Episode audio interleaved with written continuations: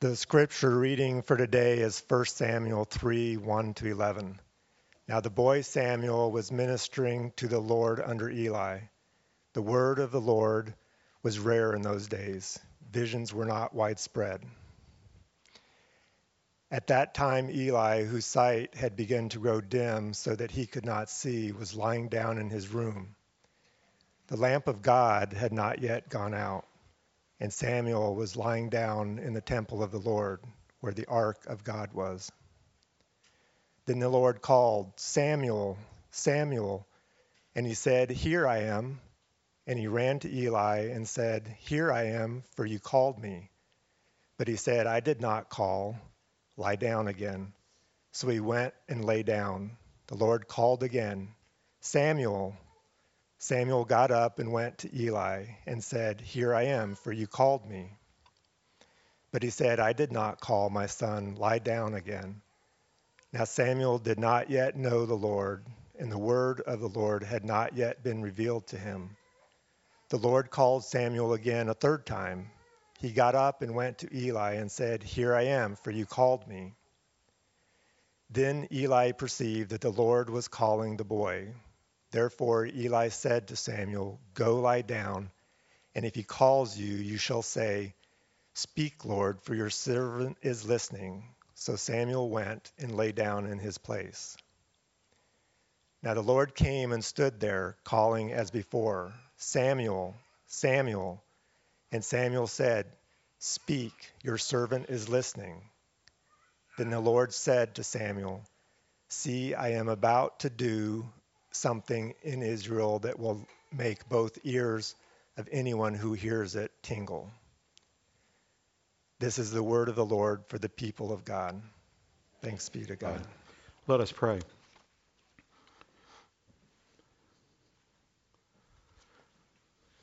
Dear Lord, we pray that when you call us, we'll hear your voice.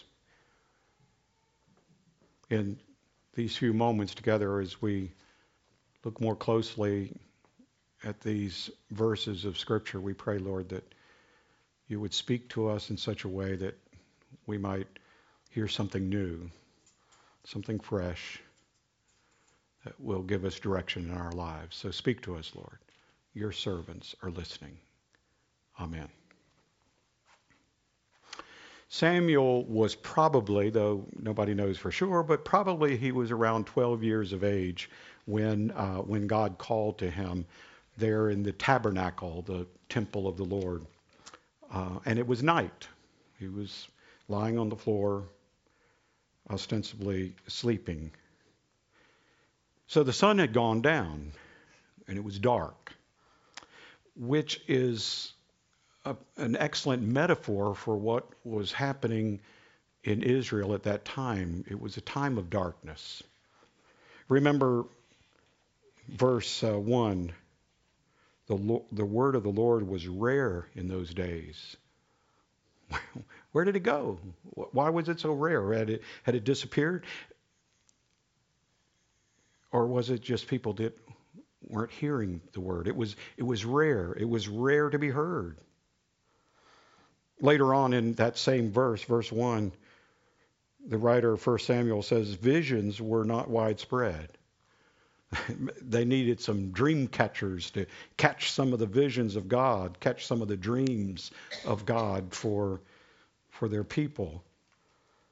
So you see, there, there's a there's a greater darkness at play here. Not just simply night has descended, but darkness has de- has descended upon the people of Israel. In verse two, we learn that the priest Eli his eyesight had begun to grow dim so that he could not see. So again, it, it, it's speaking more than about his physical inability to see, but it's as though the, the very spiritual depth of Eli has changed and there's a, there's a darkness in the land. And then Samuel, Samuel of all things, he, here he is to be a helper to Eli.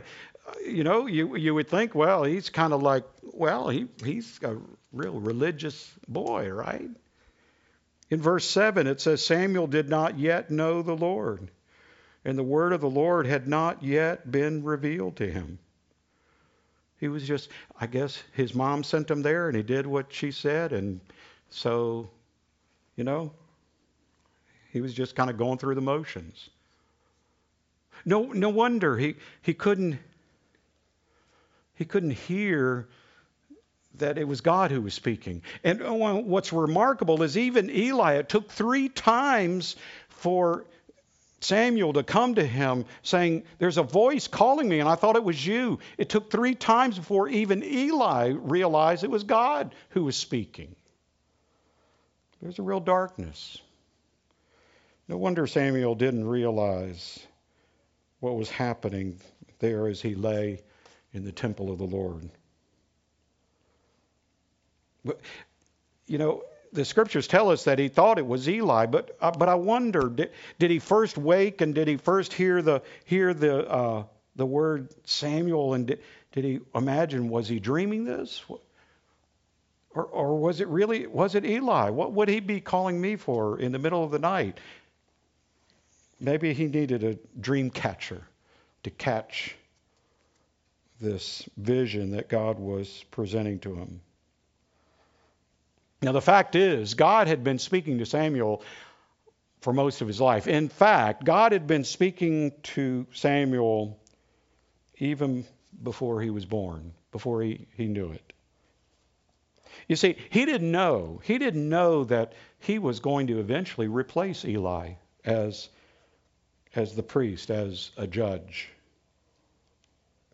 See, see the, Eli was one of the last of the judges, uh, and the judges, they were meant to be um, kind of warriors as much as anything else. They, they commanded the armies of Israel, but they also judged the people. They, they made decisions when there were conflicts, and, and they had a priestly function in the tabernacle. That's what Eli was. And, and, and you see, Samuel didn't realize that he was going to take over for Eli. He didn't know that. He was there in the temple, maybe thinking, well, he was just going to, you know, wash up the the the uh, the altar after sacrifices were made, but he didn't really imagine that he was going to take over. He was going to become the next judge and the next priest. He didn't know that he was going to anoint the first king of Israel, Saul. Wow. God didn't even want him to have want the Israelites to have a king, and told them you're just going to have trouble if you have a king. And, and but they insisted, and so when it finally became time to, for a king to be anointed, it was Samuel who, at that by this time, had become the priest, the judge. He was to be the one who would anoint Saul. And if that weren't enough, when Saul finally was out of the picture, it would be Samuel who would go and help select the next king, who would be David. And it would be Samuel who would anoint the greatest of the kings of Israel, King David. Samuel didn't know any of this about his own life, but God knew him and was calling him long before he was born.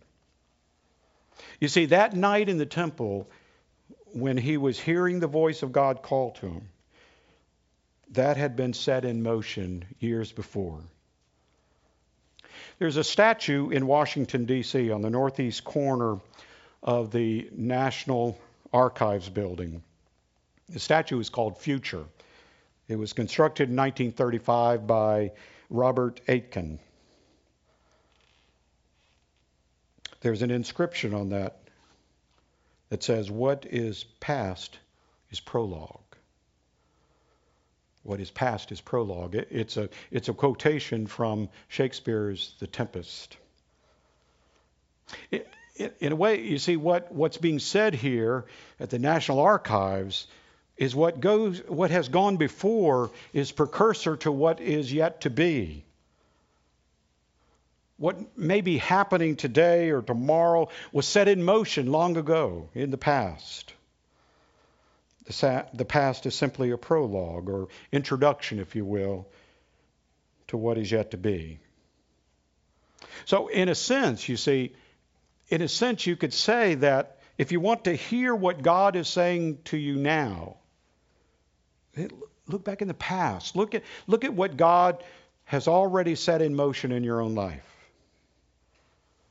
A good example is Samuel. His mother, Hannah, was barren before he was born. And she lived at a time where it was absolutely critical for a woman to bear a child, or she would be considered cursed. She was without a child and she was barren, and so she goes to the tabernacle and she sits down, and in her prayers, she weeps because of her condition, and she cries out to God that if God would grant her a child, she would offer this child. She would give this child back to God. And that's why Samuel was in the tabernacle. Samuel, you see, had been set apart even before he was born, even before he was conceived. His mother had already set him apart. So what was happening that night, God calling to him in the tabernacle on that on that dark floor had already been set in motion by the prologue that had begun before he was even alive. What about Eli? How did he play a part in this past?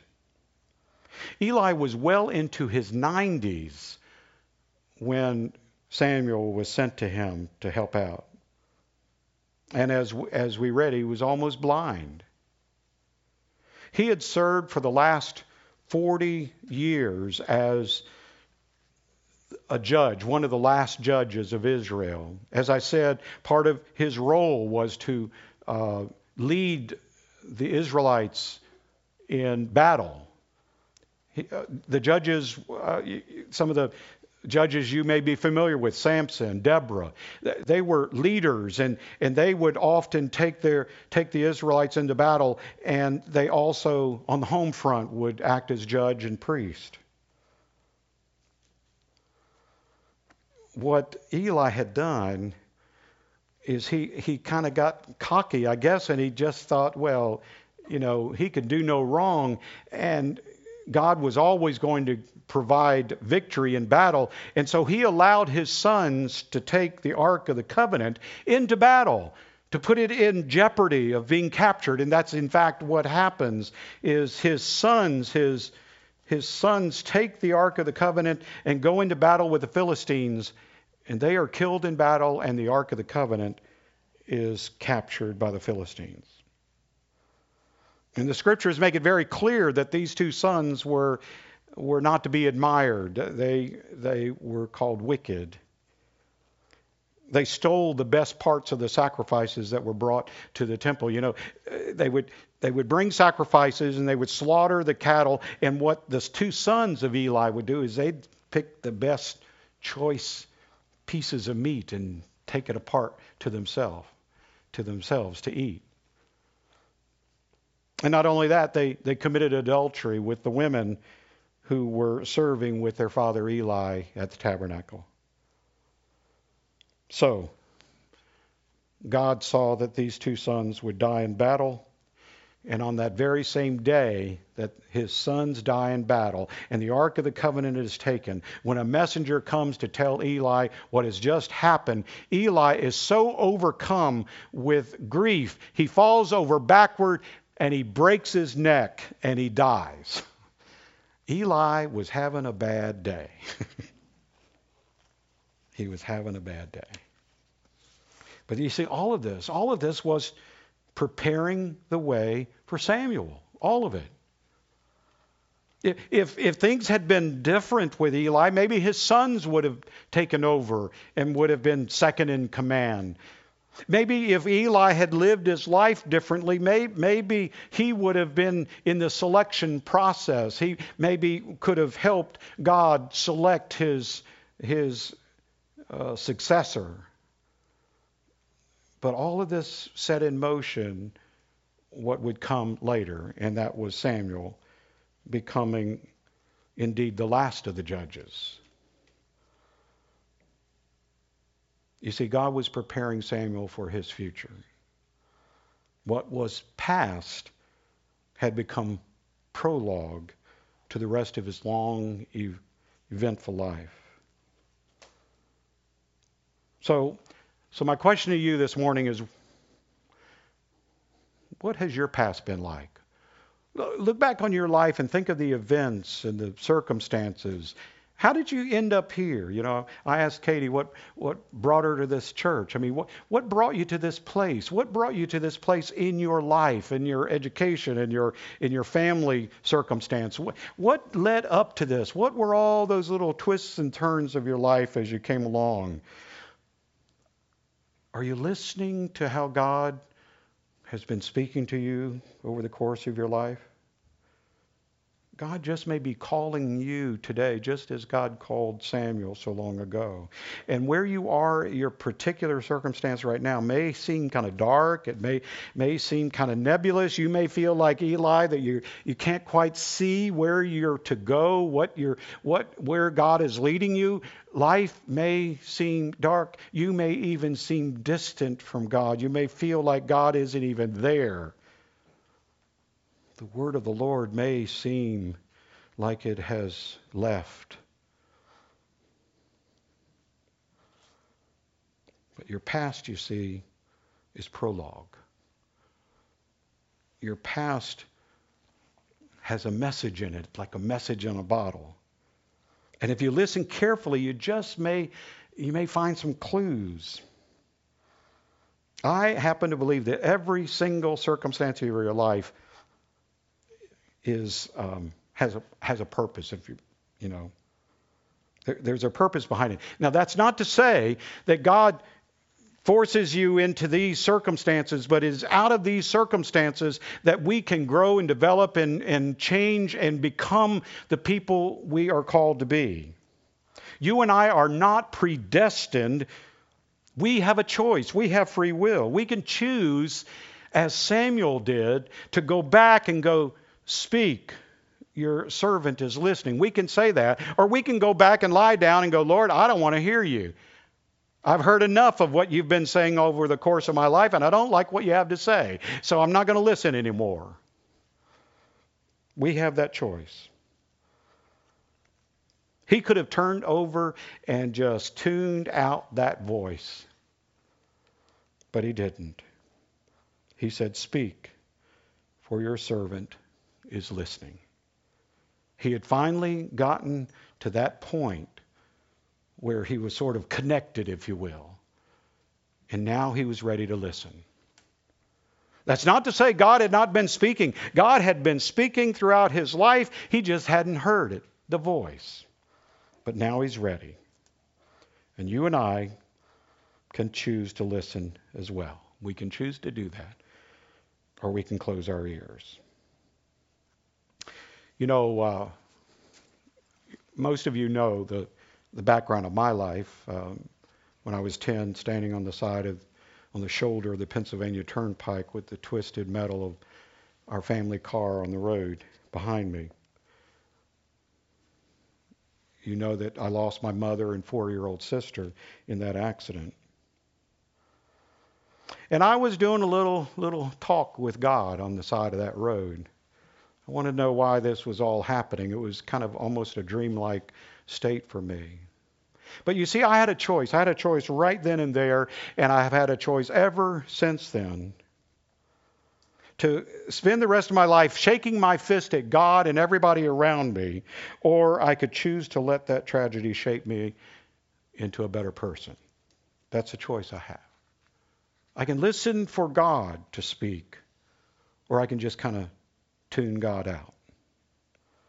Four years later, I came home from school to our apartment to find that it was very quiet, only to find in a few moments after I had arrived uh, that a knock came to the door, and standing at the door that I opened was the pastor's wife and a police officer. They were to, there to tell me that my dad had died that afternoon of a heart attack. I had a new choice. I had another another event in my life. I could listen for the voice of God.